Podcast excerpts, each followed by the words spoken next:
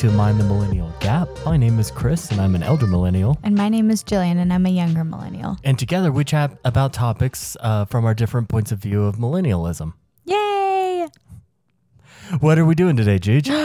We have a fun episode coming up today. Um, I have not told Chris what the topic is. Chris, do you have any guesses, though? Have I said anything throughout the week that would no, make you think something? No, you've been poking me the last three days and be like, do you want to guess? Do you want to guess? Do you want to guess? Do you want to... I have no clue. I don't even know like where to even start guessing to narrow it down. Mm, it is. It. Yeah, it is a good one. Um, today, we're going to be talking about millennials and pets. And pets? And pets. Wow. I can't wait for this. I know. It was like very fascinating. Um, and this idea, like it was on our list of things to do eventually, but I saw a TikTok this week um, just talking about doggos. And I was like, aw, remember when we were all saying doggos and pupper? I still say pupper. Um, and just how millennial that was of us, kind of like twenty twelve millennial of us it was when we were obsessed with Chevron and mustaches and... That and, and R A R, R A R X D. Wow. I'm so, I mean, I don't want to like get too, too sideways, but like yeah. What even qualifies as a millennial pet? Oh man. Well, this, so much, so much does. Can you, what are your observations about millennials and pets? Um, I think we've had a conversation about this uh, in the last couple of years where pets are replacing uh, children as family members in a millennial household. I know that uh, COVID pets got a big mm-hmm. boost, yeah. and uh, some of those COVID pets have new homes than they originated in yeah. during the pandemic. Yeah. And so I think um, the pet industry is probably, I'm sorry, pet accessory or pet service industry probably bigger now than I've ever seen it in my lifetime. I know I have an old colleague of mine that they went to a pet D N A uh, tech company, and and so she cool. does product over there. And I was like, yeah, only millennials, right? need to need to know the the D N A of, of their pet. I think so. Um, I was it my parents' H O A? I forget whose H O A it was. Somebody recently told me that part of their H O A, the like welcome package as you pay for at the beginning, is a doggy D N A test. Um, and it, it wasn't specified why, but we came up with like two reasons why we like thought it could be. And the first one was there are some breeds of dogs that are not allowed in certain residential places. Um, my family growing up actually had a chow who is not allowed in a lot of places. They're, they can be a little bit, um, they're very protective dogs. Um, and so it come maybe across it was aggressive. Come across aggressive. You, right? She was the sweetest thing in the entire world, but like she, you got on the wrong side of her, and she was really scary, for sure. And the second one was to kind of deal with, uh, like if someone's just pooing on the sidewalk and leaving it there, they can D N A test. I want to know the H O A Karen that is scooping up unaddressed dog poo and analyzing it for D N A. Yeah. The H O A is the most unchecked organization in America. Uh, we need to have you do an episode on, on the H O A. On my have... on H O A humor and H O A oversteps. Yes, Chris has strong feelings about the H O A, which is hysterical to me. As a younger millennial who has never owned a house, has never been part of an H O A, has no interest in any of the above. That's the problem. No one has an interest. I want to take it yeah. sideways. No one has an interest outside of five people, and then five people go spend everyone else's money without telling them, and then give parking tickets and letters in your mail for having three weeds in your flower beds. And apparently, apparently are maybe... D N A doggy testing your doggy's poo. Yeah, yeah. Okay, so uh, millennials, we're like a little obsessed with our pets. Dogs in particular kind of have the millennial spotlight as like things we love, right? So, and that's just, again, in the zeitgeist, like kind of in uh, what people think about millennials, but how much of that is true? Turns out a lot. A lot of it is true. So um, about a decade ago, millennials became the age group in the United States with the highest pet ownership rate. So a decade ago. So that would mean millennials were between um, like sixteen and thirty at that time, which is kind of wild, like thirty-one maybe, which is kind of wild. That's still pretty young in life to have a pet. I don't know. I driving around the where we live, yeah. uh, a lot of towns have all kind of merged into each other. Mm-hmm. It's just uh, you cross the street, it's another town. It's not like there's distance or uh, nothingness in yeah. between towns where we live. And so driving to the gym, to the grocery store, just just out and about doing things, uh, you'll see different communities. And I often, often see young people in um, ap- apartments or uh, adjacent to apartments yeah. out walking a dog. And I wonder if that's more the like staple of becoming an adult for our generation or younger generations than it was in the past, right? Yep, you're hitting the nail right on the head. It It is young for responsibility, but that is exactly where people are finding themselves. I also think that our communities probably skew a little younger as far as uptake on life milestones, such as getting married, starting a family. Like how many how many people do we know that are my age, like thirty and have three kids? A lot. A lot. yeah, I wonder if that's a function of the community we live I in, but so. I won't say it's far it's off. Pretty a pretty conservative religious community. Um, yeah. Yeah. That surrounds us, interestingly. Um yeah, so that was a decade ago, and millennials um, are still the highest number of pet owners. It, they make up thirty-two percent of all U S pet owners, while baby boomers have twenty-seven percent of the market share of pets. Gen X is twenty-four, um, and Gen Z has fourteen. They're still really young, though, so that it makes sense. It would be so interesting to poll millennials to say, you know, what what provoked, like what, what was the, the motivation to get a pet? Was it because you moved out of your parental home yeah, and the yeah. pet stayed at, at the parental home? Or could you never have a pet and now you have your freedom? You're going to go do what you want. Exactly. No, that is really interesting. Um, we don't have any like qualitative data like this, but a lot of people are sharing what their observations are, yeah. which in some ways can be extracted as qualitative data. But that is really interesting. Chris, what's your background with pets? Uh, we had cats growing up. Um, none of them were mine by ownership. uh, my sister enjoyed cats. And so, um, but the cats stayed at the parental home.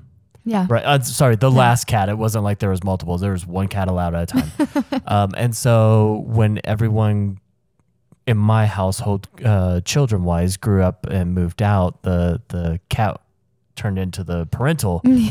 cat and lived, lived for years, yeah. years and years. Uh, before it passed away. And yeah, quite quite interesting. Uh, the my two younger siblings jumped into uh, pets way early, like probably college or yeah. right after college. As soon as they could, they they went and got some pets. And then I haven't been much of a pet person because of my cat experiences growing up. And little did you know you would end up having to be a pet person, sort of, with maybe the crankiest of cats. Indeed. Indeed. um, yeah, my I grew up in a family that we seem to always have pets. I had cats from when I was really young. Um, and then we had the dog that I talked about, just a wonderful dog. And my parents now, like we all left. And we now tease that we have a fifth sibling, Flapjack, my parents' quarantine the, dog. The COVID puppy. the COVID puppy. Um, and he is a, he, I spent some time with him today. He is a wild man. He's a he's a doodle mix, a golden do, golden doodle? I, I believe he's golden doodle. He's, and he's not the small, like, fun size. He's giant. He's either he's huge. large or, like, medium large. But he's... He's a full-size dog. He's a big dog, and he he is just like any COVID dog. Like we were talking more about COVID kids and how they're not used to being socializing, so they don't quite get social norms. Their COVID dog is exactly the same way. He gets so excited to see people and just jumps all over them, and no amount of training can train it out of him. And he's he's a sweetheart. He's a wild thing, though. Um, and I, we do have a cat. Her name is Godiva. Um, I've she's seven. She'll be seven this year. I've had her since she was three weeks old. She was just so small.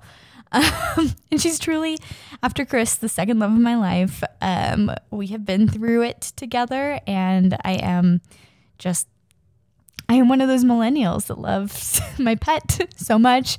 And uh, much of what we're going to talk about, like, really applies to me. I feel that way about Godiva. Um, yeah. So... Hi. Alrighty. So um, millennials have actually been growing um, in cat ownership over dog ownership. Like, they are growing in percentage of the market of cats owned. That makes so much sense to me. Keep going. Uh, it, it increased by four, uh, four percent, while dogs increased only one percentage point during that same time, which is kind of wild. Uh, they've also really significantly increased in bird ownership, going for it's from thirty-six percent of the market in two thousand eighteen to forty-five in twenty twenty. For birds. For birds, yeah. I wonder if birds just don't take up much space, but do provide, like, that. There is something else here. Yeah, yeah. But cats make sense to me. Um, depending, I'm everyone has a different lifestyle. Generation doesn't dictate a lifestyle. But it seems that for m- many people that uh, think relatively the same as us or, or want uh, relatively same things with their generation, there's a lot of on the go. Uh, obviously, the pandemic uh, muted that or altered that or make it, like, pent up. But uh, cats can be left uh, for certain short periods of time, very independent, very capable. It seems like it's very symbiotic for uh, those of us who might be on the go and not always home. That's a super interesting observation. I hadn't thought about that. But yeah, for um, a generation that's, like, kind of working longer, for generation that is connected with friends and going out. Not and, waiting to travel yeah. when retirement hits. Yeah. There's just a lot on the go that can happen within how we operate as a society in our age group, right? Yeah, yeah. And cats are a little bit more amenable to, like, some alone time. I I know, like, with my parents, they have to be home at certain times to make sure the dog goes in and out and gets played with and everything. And, like, Godiva, and she's fine. She's fine during by herself during the day. She prefers it. Yeah, so that is really interesting. Um, okay, out of millennial pet owners, so anyone who owns a pet that's a millennial, eighty percent of them have dogs. So it could be dogs and, but eighty percent of them have at least one dog. Okay. Yeah. Yeah. So dogs are still the favorite. I've um, never had a dog. They're good. I think, I think, I think you'd like a dog. I think you'd vibe with a dog. I think the right dog. Yeah. Like, open to it. Uh, Jillian, Jillian and I have had discussions about uh, eventually at some point getting a dog, but I've, I've never been a dog owner ever. I think they are they are way like they're way more work than Godiva, but I think with um, some of our lifestyle abilities that we have, like, we both work mostly remotely, if not fully remotely, um, a dog kind of makes some sense. Like, we could feasibly figure it out, um, but we do want to have a place with a little bit more room for a dog. Yeah, a little bit backyard, better backyard.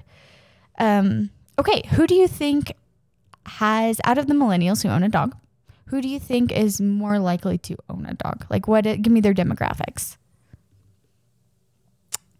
Oh, that's, gosh, I don't want to misspeak here. Okay, you don't, uh, you don't have to. I, I think oftentimes that people find companionship in pets. Yeah. Uh, maybe before they find uh, human companionship. So I could see uh, it being, you know, uh, a single person that that's, you know, a white collar professional, I, I do, not even, not even their profession, single. I can see people that uh, are newly married in our generation, no kids. I think it would skew more that way than those with, like, more of that mid-century painting of, of America, you know, mom, dad, two kids, white picket fence, dog, yeah, type of thing. I think it would be a lot less that. Yeah. No.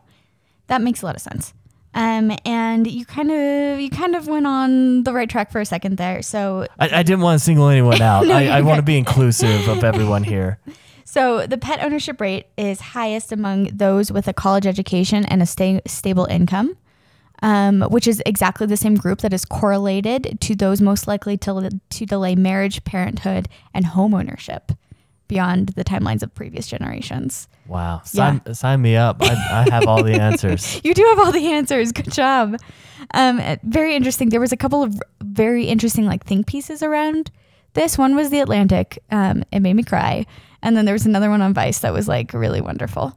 Um, but they, they said that, and they took this data and um, kind of spun it to say, dogs serve another purpose. Um, they're a class marker and a way of coping with deep status anxiety. Dogs broadcast stability. Um, they are an indicator that you've mastered enough elements of your own life to introduce some joyful chaos into it. And I thought about that and I was like, you're right. You know, like that, that feels correct to me in a lot of ways. If you've got your shit together well enough to be able to take care of yourself and something else, like, wow, watch out world, watch out world. Yeah. And I just, I thought that was very interesting. Um, and dogs aren't, dogs aren't like a new thing to humans too. So why is the ownership of like dogs increasing, particularly among millennials?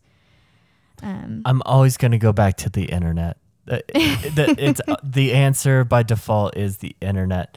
I believe uh, we have the ability to see more people doing more things more often and potentially finding ourselves aligning to that thought or to their reality more often, uh, more than any other time of life, right? So if, if I'm on social media and I see like a little lap dog hanging yeah. out of some, some gal's like bag.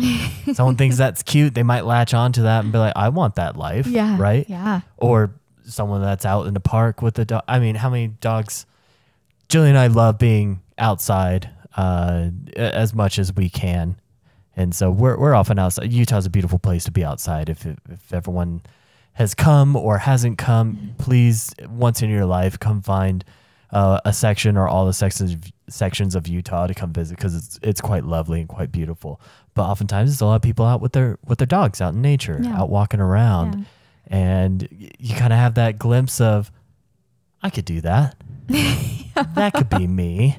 And I wonder how much that is, how much that happens where like you see someone else's reality and you latch onto that. I think that happens more than than we give it credit for. Like, without that constant visual, do you think it would be a thought in your mind that you want a dog? Is that something like intrinsically deep inside of you? No, there's no longing yeah. for for pets in my life. But when we walk by, Jillian and I were out uh, walking uh, the other night. There's a beautiful path that we enjoy walking out uh, next to our neighborhood. And there was this this gentleman strolling by with these shadow. It was, it was twilighty time. These big, shadowy kind of dogs, and they had uh, illuminated collars yeah, on. Remember that? Yeah, they had that? Like little glow stick collars yeah, on. Yeah, they had these glow stick collars on, and they were these enormous, well-behaved huskies. And in that moment, I was like, I would love that. And then right after that moment is, I don't think I could handle a husky in my life. Huskies are beautiful. We There was a neighbor that had a husky that... Yeah, huskies need a lot of attention, and it's hot here in Utah. yeah. yeah, but it, like I, I catch myself uh, sometimes being like, I think that looks fun. Yeah, yeah, yeah. And there's something to be said about something like loving you unconditionally, which you can especially get with a dog, which is kind of a nice feeling. Yeah, I think I think dogs uh, give maybe a little bit more of a, a human output uh, between. Human dog relationship than maybe any other animal for yeah, sure. Yeah. Just by observation. Again, haven't owned one. Yeah. Maybe, I don't know. Birds could be super affectionate. Bunnies look dope as hell. I don't know. Hedgehogs? I don't know. I have a hard time wanting to clean up after an animal. That's fair.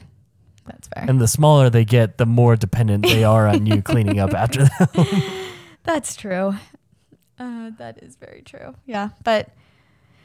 very interesting. Um, so even though dogs aren't like new to the human species as companions, as helpers, as like as like work implements, I don't know how else to say that. What is it? The last maybe thirty, forty years, probably switch dogs' outputs to just be a residential like companion more than a working like yeah, there sheepdog. Are still working dogs. For sheepdogs, sure. What was that? Three. That was right before the pandemic. Yeah, sheepdogs were the thing, and then it was doodles. Sheepadoodles, too, yes. Right, but it was oh, the the Aussie the Aussie sheepdog that everyone had or or wanted or whatever. The shepherds. Those things, yeah, the the shepherds. Those things are were bred to run around to make sure that like sheep went a certain direction, right? They yeah. they had purpose, and and I'm not saying they don't have purpose now, but it's really interesting to watch all of these. Uh, dogs, or when we do research and we're like, oh, what kind of dog do we want? Yeah, and you're like, yeah. oh, that's a pretty one. It's like, that one was actually built to go sit on a boat and to help fishermen and all this yeah. kind of stuff. And I was like, oh, I just thought he was kind of pretty. I just thought he was cutie. uh, no, for sure. There are definitely some dogs that need a purpose more than others. Yeah. Um, my favorite little Australian Shepherd story is I had a, a friend years and years and years and years ago that had two, I think they were even like mini Aussies. They were just little guys. Um, but they were so, they had so much energy in them, and he would just get on his skateboard and hold their leashes and just like let them run, and he, they would just pull him on his skateboard, and they loved it. And he loved it because it got some of their energy out, and they didn't feel like, he had a little kid at the time, and they were very into protecting the little kid. So yeah. helped work out some of, some of their over the top behavior in, in their job. Um, but yeah, dogs are great. Dogs are wonderful. yeah. So, doggies. Um, and this is, okay, this is something that, again, like this next fact points deeply into my own life. eighty-nine percent of dog owners and eighty-five percent of cat owners agreed that they kept their pets in mind when choosing where to live. Millennials also prioritized living in a pet-friendly city over living near any friends or family, and having a yard for their pets over a home with a newly renovated kitchen. Isn't that interesting? Like, our priorities have kind of shifted a little bit.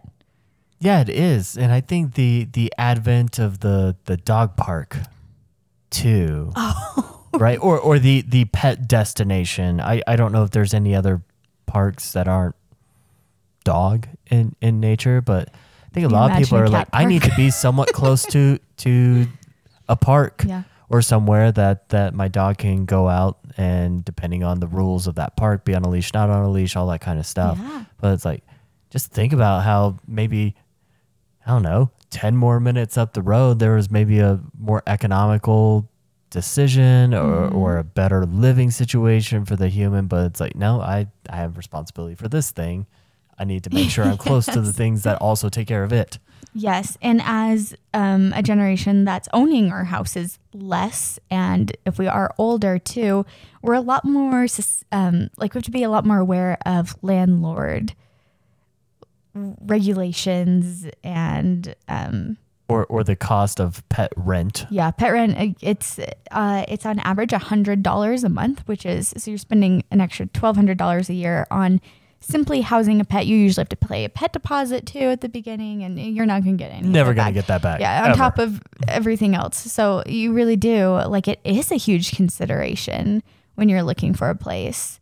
Um, the A S P C A said that. Um, People moving to places where pets weren't allowed is the number one reason pets are dropped off in the shelter. So I don't know, just my own little plug, like, pets are family, take care of them, do everything you can to make sure that, like, they have a loving place to go. And um, yeah, but that, that just jogged my memory of, like, the first year of the pandemic. I, I worked with a, more than a number of people that lived uh, all over San Francisco at the company I was working with.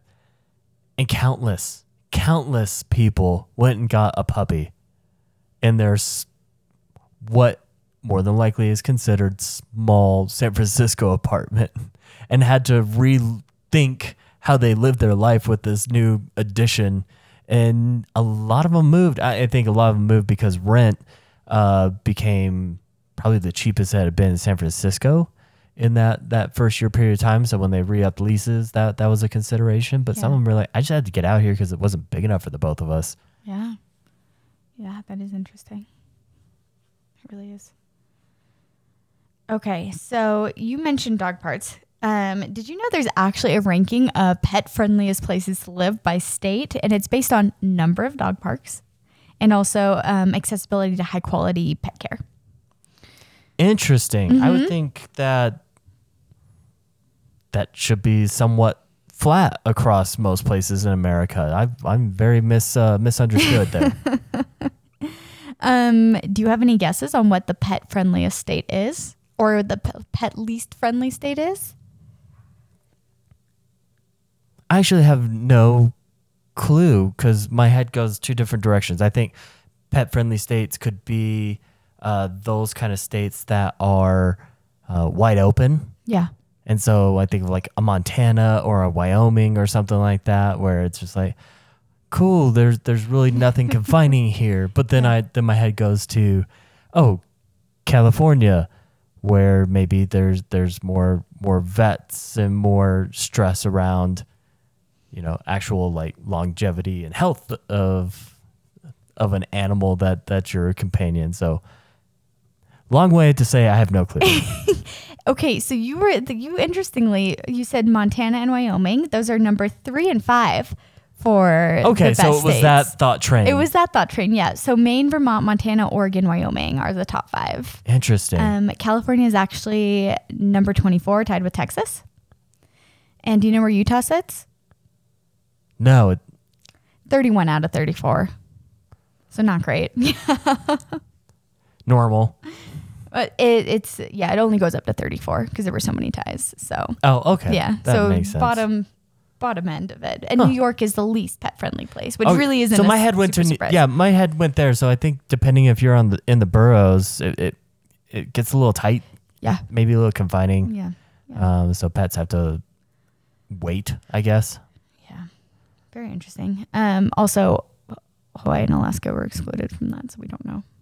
Unfortunate. I don't know. I don't know how they're doing with their pets. Alrighty. So you said something very interesting earlier about millennials and kids and pets and how their pets are almost like taking over kids as a family member. Um, also a stereotype that is true. Um, so the a study done in twenty twenty found that forty-four percent of millennials see their pets as practice for babies. Um But also given the fact that this generation is getting married and having kids later in life than previous generations, they actually end up being an alternative to children. You beat me to the word practice, and it was the better word that I had than I had in my head. Yeah. And it, it, it's so true. It's like, I'm going to see. Yeah. I don't know what it is with our generation um, that's probably not unsubstantiated whatsoever, mm-hmm. but there's a lot of anxiety that goes in there. Uh, I don't know if it's the the effect of there's been multiple economic crashes in our in our lifetime. Uh, there's been pandemics. There's there's been wars. There's there's a lot of outside events and stimulus there to probably provide some anxiety mm-hmm. across all of us. Yeah. But it's like so interesting to hear. It's like, yeah, we're gonna try this, or I was gonna try this before.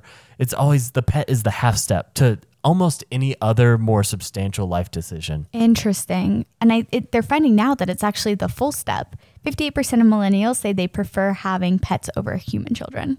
Um, and that's especially true for cat owners. That percentage for cat owners jumps to sixty-three percent. And as part of the sixty-three percent that does not want a kid, but absolutely adores my cat and would love any pets. Like I, I feel that very strongly. Um, and in that Vice article, they actually had a little bit of discussion about it. If you will indulge me, I'm going to read it. Um, they said, this this statistic sounds like a city-centric observation, but none of my friends in their late twenties and early thirties talk openly about hopes of having a baby. Rather, we flinch when we see a kid walking around out in public on its hind legs. It's a fluffy friend we want, one that'll love us, not drain our minimum finances, and not get in the way too much. Um, and then talking about her dog, she said, she costs nothing, sleeps through the night, and our single friends still want to hang out with us. For someone single, sociable, career-minded, and renting who can't imagine their life five years ahead, let alone owning a house and having a baby, it's an achievable dream. I thought that was very interesting and just really paints the world that we as millennials kind of live in. Um, yeah, not everyone, but I, I would say that skews very much into what I would assume is the majority. Yeah, yeah. And maybe that's kind of the middle of the millennial spectrum, kind of where I sit. Yeah. More than where you sit, where people tend to be a little bit more Gen Xer with their some of their values. Mm-hmm. Um, I think kind of as you get down lower, there the people are more... It definitely shifts between you and I. Yeah. And it, at least from conversations through through our lenses and experiences of uh, being an older millennial, you still catch some of the influence of the generation before. Yeah. And then you have the years that are between both of us that there was a shift, there was a change. I don't, mm-hmm. I don't know what the, I don't know if expectations moved or if it truly was. Things got more expensive, things got faster, things got more hectic in, in that span of time. I don't know. Yeah. I almost wonder if it has something to do with like when you graduated college, right? So you graduated in twenty, two thousand seven? I did. Right? Mm-hmm. So right before there was uh, an economic downturn. Yes, yes. to, to to my detriment. Uh, yeah. yeah. So three months later, uh, that's when Lehman Brothers was the first one to say, oh, we don't have any more money. And then Wachovia was gone. Yeah. And uh, Bank of America was in trouble. And that was just the, the financial institutions, let alone everything that was linked to it and tied to it. Yeah. At this point, you were twenty-five. You already had kind of a, a life path that you were expected to go on in front of you. And us that are younger, I graduated college in twenty fifteen.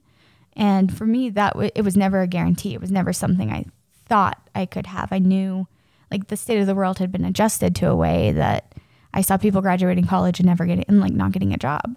So right. Or going into the gig economy yeah, or, yeah. or going into work that uh, by tradition they were overqualified for in that moment. Right. Yeah. Oh, and I saw a lot of people not going to college and really succeeding. And I saw it was just a whole other spectrum of of everything. That's so, what I said. In in that period yeah. of time between you and I graduating, enormous shifts. Yeah, enormous shifts. And so, well, you were kind of on the, the kids' house, two and a half Go that way, family right? things. Yeah, for me, the world seemed a little less linear and promised. Um, and maybe that has to do with with our different like... Ooh, I like how you I like how you said that it was like linear and promised. I actually see it a bit differently. Ooh, tell me. Um, it wasn't a path to navigate. It was just like a path to walk, right? And mm. so while it looked linear in nature to the observer, it's like, I mean, you go put the two thousand eight financial crash in front of a lot of people. Yeah.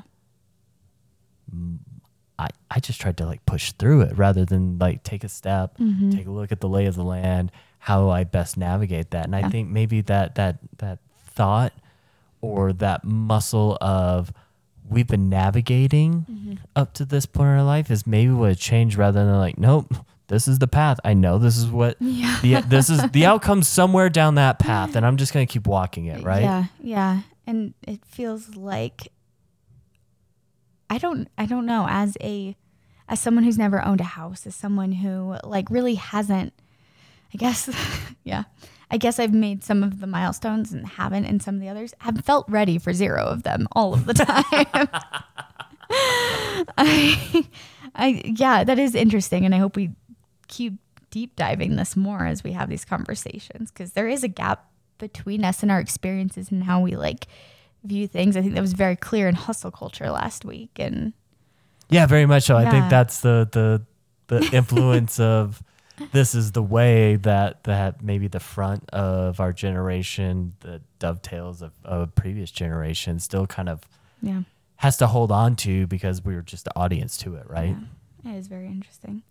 Um, but yeah, if if you feel like your next step in taking care of someone is a pet rather than a baby, if that's just more appealing to you, yeah, like part of uh, I'm not I'm not a super kid person to begin with, but part of what's always deterred me is the cost. I don't necessarily want to spend my money on someone else. I, I, I know that sounds selfish, but it's it's real talk. I have a hard time with that.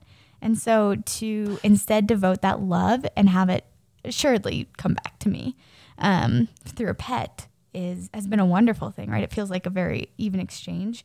I take care of her. She takes care of me.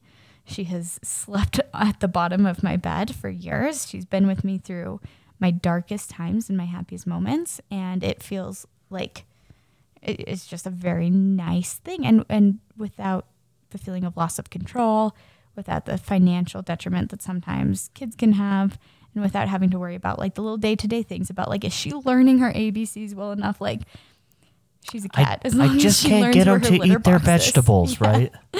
Yeah. Yeah, please remember where your litter box is. yeah.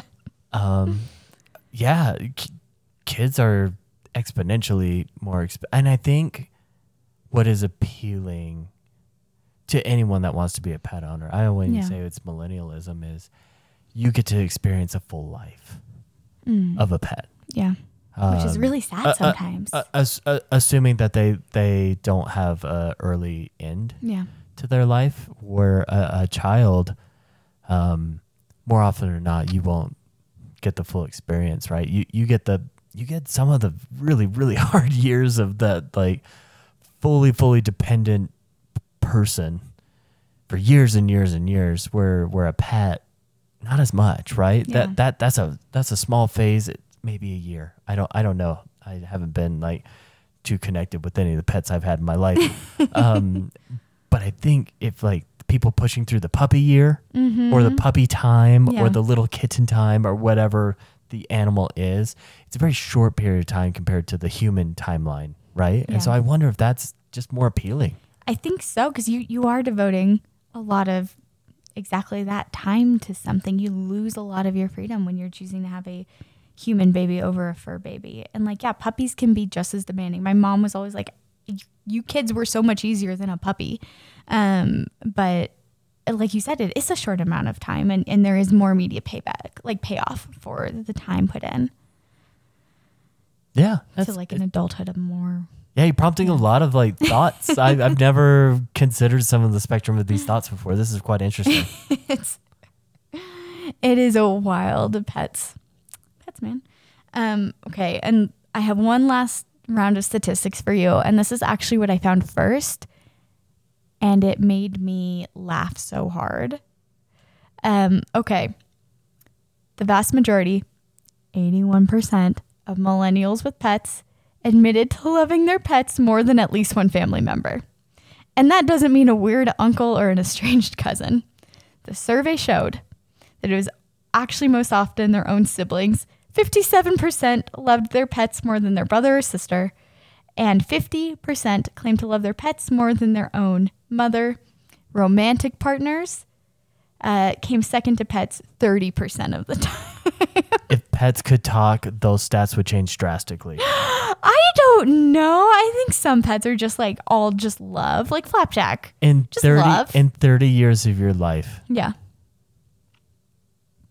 A human over an animal has offended you or crossed you or said something that just didn't sit well, where an animal, it's like, come on, man, the litter box is just right here. I right? would take the animal almost one hundred percent well, I'm saying, of the time. There, there's so much, in my opinion, there's so much less uh, negative outcomes to like a pet relationship. Yeah. A human relationship, even the easiest human relationships, they're they're complex. They are complex. Uh, there, there's a lot to it, and yeah. they're and they're again, as easy as they are, they're delicate, right? Yeah. They're like, not as transactional as I give you food, you give me your undivided love.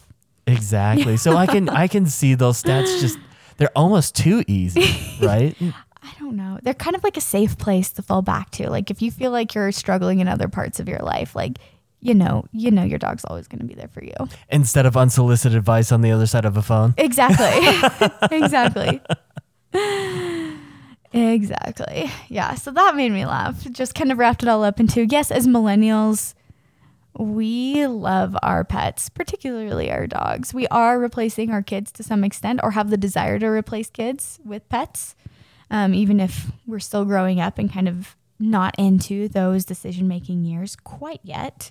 Uh, the oldest millennials are now like forty-one-ish, and the youngest are twenty-six. So just entering kind of that mid-adulthood Um, stage. It's really interesting to see the pattern happen with uh, empty nesting boomers too. Yeah. where yeah. th- there's no one around. Um, I've seen it more often than not that someone goes and gets a pet just to fill the void of yeah. the empty nest of, yeah. of that home, right? Mm-hmm. And so it's it's like it's someone to take care of. As, as someone, uh, I guess I don't. It's not a love language. I really like taking care of people. it, it's very fulfilling to me. He's an excellent taker care of. And so if there's cheese in the middle of the night if there's night. no one or nothing to take care of, I could see how just getting an animal uh, to to fill that void, if you've been so practiced at yeah. doing it for decades for for chi- potentially children or yeah. someone else, right? Yeah. Even think about like during the pandemic, you mentioned at the beginning how much um, like pandemic adoptions were up, and like think about it at, at the beginning, I was alone for a few weeks um, before we kind of merged our quarantine bubble. Um, and so it's just me, me and a cat, and we were you a cat, Netflix, and a bottle of wine every day. It was rough times, um, but yeah, like I don't, I don't know how my mental. It was hard. It was hard anyway, but I don't know how my mental state would have fared without like another living critter in the house with me, just kind of like some life being injected into there. It was very lonely. Still. Interesting. Um, Yeah, I think it depends on your personality yeah. for sure too. Like I definitely see that within you, but I, I know some people that are just like, this is the best thing that ever happened to me. Uh, yeah. Just thriving in in the the solitude, mm-hmm. and right? that absolutely like that is the case. That is so the case. Um, people live on a whole spectrum of of life and feelings absolutely. And emotions and abilities and and how and reactions to things. Um, Yeah, but it, it is interesting that pet, like I remember my sister was going to foster a dog, and there was just like no dogs even left at the shelter. Like everyone was adopting dogs, everyone was fostering them. Very interesting kind of what the pandemic did as far as our behaviors around some things. Um, you were right about half of dogs uh, that were adopted in twenty twenty lived with a different home in twenty twenty-one. So there was a lot of switcherooing going on there. Yeah. It's really interesting to watch. Um, obviously, we're more adept at maybe uh, the observations of Americans as Americans in America, yeah. but um, developed like Southeast Asia, probably ahead of us quite a bit, right? Mm-hmm. Um, the, the birth rate is, I want to say negative yeah. in some parts of Southeast Asia now. And uh, a lot of that's a function of it's very expensive mm-hmm. living in the uh, major areas that you can have, you know, an economic boon yeah. uh, to live in across Japan, Korea, uh, Hong Kong. I, I might be missing it, uh, Singapore, a couple more like that. And I think um, Squid Games, thank you for helping me uh, get introduced to that. It was quite interesting to watch just the, the economic struggles that, that exist there. Feel like they're like a decade or two just ahead of what the American path is currently like trending towards, to where it's like, wow, a lot of what made our culture our culture has been choked by uh, inflation, high cost of living, um, what we need to do to survive in, in that ever-rising cost mm-hmm. of our society, working more, uh, working jobs that would provide that oftentimes come with more hours mm-hmm. and things like that. So yeah, it's, it, it kind of suffocates what maybe the, the past culture was of, of family, yeah. of human family. Yeah. Right. Yeah. No, that makes sense. And I think like now I, I, in my, one of the articles I was reading, I was reading about, um, this twenty-four year old, I think her name was Kate. And she ran a doggy daycare, and they interviewed her for this. And they were like, who like, who are your clients? Who are they? And she said most of the clients were like successful people in their twenties and early thirties. And um, it was a, a mix of like both cisgender and heterosexual people and um, L G B T Q singles and couples. And she said that in her observations, like for queer couples, the dogs are literally their children. Um And she said very, very, very, very, very few of her millennial clients have children. So I think too, as like, thank everything that, that um, in the United States, there is so much more acceptance, at least there has been, hopefully we don't go backwards, um, into uh, like a, uh, L G B T Q people being able to live their full, get married, like live together. There's so many less consequences for that. Um, and it, it is a beautiful thing to see, like, oh, dogs, real babies, like everything. I think as we're opening up the bigger spectrum of life into what's possible, um, we're going to see exactly that, the expansion of human families into what do you want your family to be? It's, it's your choice. You're not forced to live in a book, like a box anymore. A book. Yeah. Anymore. And I think a lot of that, you know, I, until this podcast is over, I'll just keep saying the, the internet, the internet, the internet, right? Yeah. It's like you can see more of that. Even if it isn't your community, mm-hmm. you can still go consume that and understand that and know that that is a choice and you can work towards yeah. those outcomes and those choices. Um, maybe in the community that you live, if you don't have the ability or want to leave, or yeah. if you uh, do have the ability to be mobile, you you can go find that community um, that you've and be a part of them physically, let alone just digitally, right? Yeah. And so, yeah, I wish uh, being a little bit older, I, I wish I had the internet so a little bit sooner. Yeah. I wish I had the internet in its more robust state. Uh, I know that more robust state has good and bad. Mm-hmm. But I wish there was a little bit more out there uh, to consume, because it definitely more information definitely creates more structured thoughts and more uh, potentially different outcomes, yeah, right? Yeah. No, but I love it. End of the day, you want a pet, go get a pet. You don't want a pet, don't get a pet. You want a kid, have get a kid. Ha- make the make the conscious decision, have a kid. If you don't, don't do it. Gigi and I are very, very accepting of yeah, of, of that everyone. outcome as a normal, as a normal for everyone, yeah. right? I don't yeah. want to stay on my soapbox, but it's just like normal. It, it changes.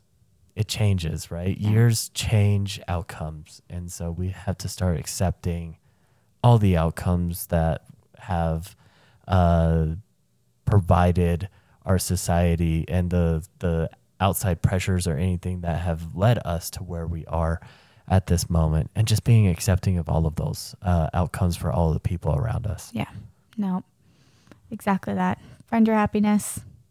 Go yeah. back to it as Find much as you Find your happiness, leave a breadcrumb trail. Yeah. Because you need to get back there as much yeah. and as much and as fast as you can. And build your families however you want to. Build who you surround yourself however you want to. Yeah, it's all absolutely. Okay. So Gigi. Yeah. For all those who who stayed towards the end. What dog are we getting? Okay, we, it's definitely going to be a shelter dog. So we'll see what they have. Fair. But, Fair. Yeah. Yeah, but hopefully just something sweet that will, can go on runs with. Needs me. A home. Yeah. Yeah, needs some loving. Absolutely. Oh, thanks, Chris. This was a great discussion. I love this one. And again, never in a million guesses would I have been able to land on millennial pets. Millennial pets. What is the odd... All right, bonus uh, information here. What is the oddest pet you've ever seen in anyone's home? Um, so my friend Gabby, hello Gabby, if you're listening, Gabby and Derek had a hedgehog for a minute named Grumpy the Hedgehog, and he truly was grumpy and was a hedgehog. Um, I'm not gonna say he was like the most entertaining pet, but he was a pet, all right. So I think that's the strangest pet I've seen. How about you? Um, my buddy Matt uh, in high school had a bearded dragon. That's so cool. And it just smelled. Oh no. And I have a problem with smells, but like in my head I'm like, oh yeah, yeah. lizard, that's a pet. But one time in my uh non non post uh how do I say this correctly uh before I graduated college and just yeah. whatever jobs that you kind of get, mm-hmm. uh I worked for a home services company, and I went into this one guy's house and he had replaced essentially almost his entire wall with a fish tank. That's so cool. And it wasn't just like, uh, goldfish, this, yeah. that, and the other. It was fish from the Amazon. That's wild. I I wish I could remember the name of the fish, but they're the ones that, like, when the Amazon floods and, like, gets up to the maybe more of the branch line of yeah. the trees, they kind of sit under there and wait for some animal that's unsuspecting that's sitting on a branch. They'll jump out of the water and grab them. So they they Are have you like serious? They're like carnivorous. Yeah, that's yeah. wild. And so there there's uh there's video you can go see on the internet or or one of the the nature channels of these uh fish. They look kind of like eels. Um, they coil up Ugh. and you see them, like, jump up, grab a monkey and bring him down into what? the water. It's crazy. That it's nuts. Wild. That's probably the oddest, I guess, uh, animal I've ever seen in a residential pet capacity. Yes. Um, shout out to Spencer Pratt from the Hills, who was actually the hero the whole time. If you're not on Hills Talk, I suggest you get on Hills Talk, spe- specifically his. But he had a jellyfish tank for like a hot minute, and I always thought that was the coolest. Was it? It was it too hot of a minute? Did they not last? Um, I think I think there was a thing where he couldn't have it anymore. It was during he was like spray painting the walls in the apartment. It was a, it was a whole time during the Hills, but I don't think the jellyfish tank lasted very long. Could be wrong. Fact check me on that. Fair enough. Yeah, but I thought a jellyfish tank would. I you know I love jellies. Um, very cool. Wonderful. Um. We'd love to hear from anyone that's that's listening. Like, what? Send us your pets. Yeah, send us pictures of your pets so we can live Tell vicariously us all through about you. About them. Yeah, where can where can people uh, engage with us on this episode? You can find us on Mind the Millennial Gap at Instagram, Mind the Millennial Gap Pod on TikTok. We changed the name recently. Oh, okay, cool. Yep, and then Mind the Millennial Gap at gmail dot com. Millennial. Yeah, we're we're so grateful for all of those who are listening. Uh, we we hope that you enjoy what we're doing here. Uh, we are open to suggestions. We oh, do. Yeah. We would love to engage on topics that might be meaningful to any of those who listen to us. So uh, drop us your pets, or okay. drop us your topic suggestions, yeah. or even if we just want to do a Q and A session, if you want to understand a little bit more of uh, who Jillian and myself are. Or if you just want to sit there and be like, hey, here's a question. How would you answer this? That's scary. We're open to just about anything. We're not sponsored. No. We're not affiliated. No. We can do what we want, and it's great. We can do what we want. All right. How are we going to leave them, Jeej? Oh, all right, everyone. Take care of yourselves. Take care of your pets. Take care of your families. Love each other. Treat each other good. All right. Bye. Bye.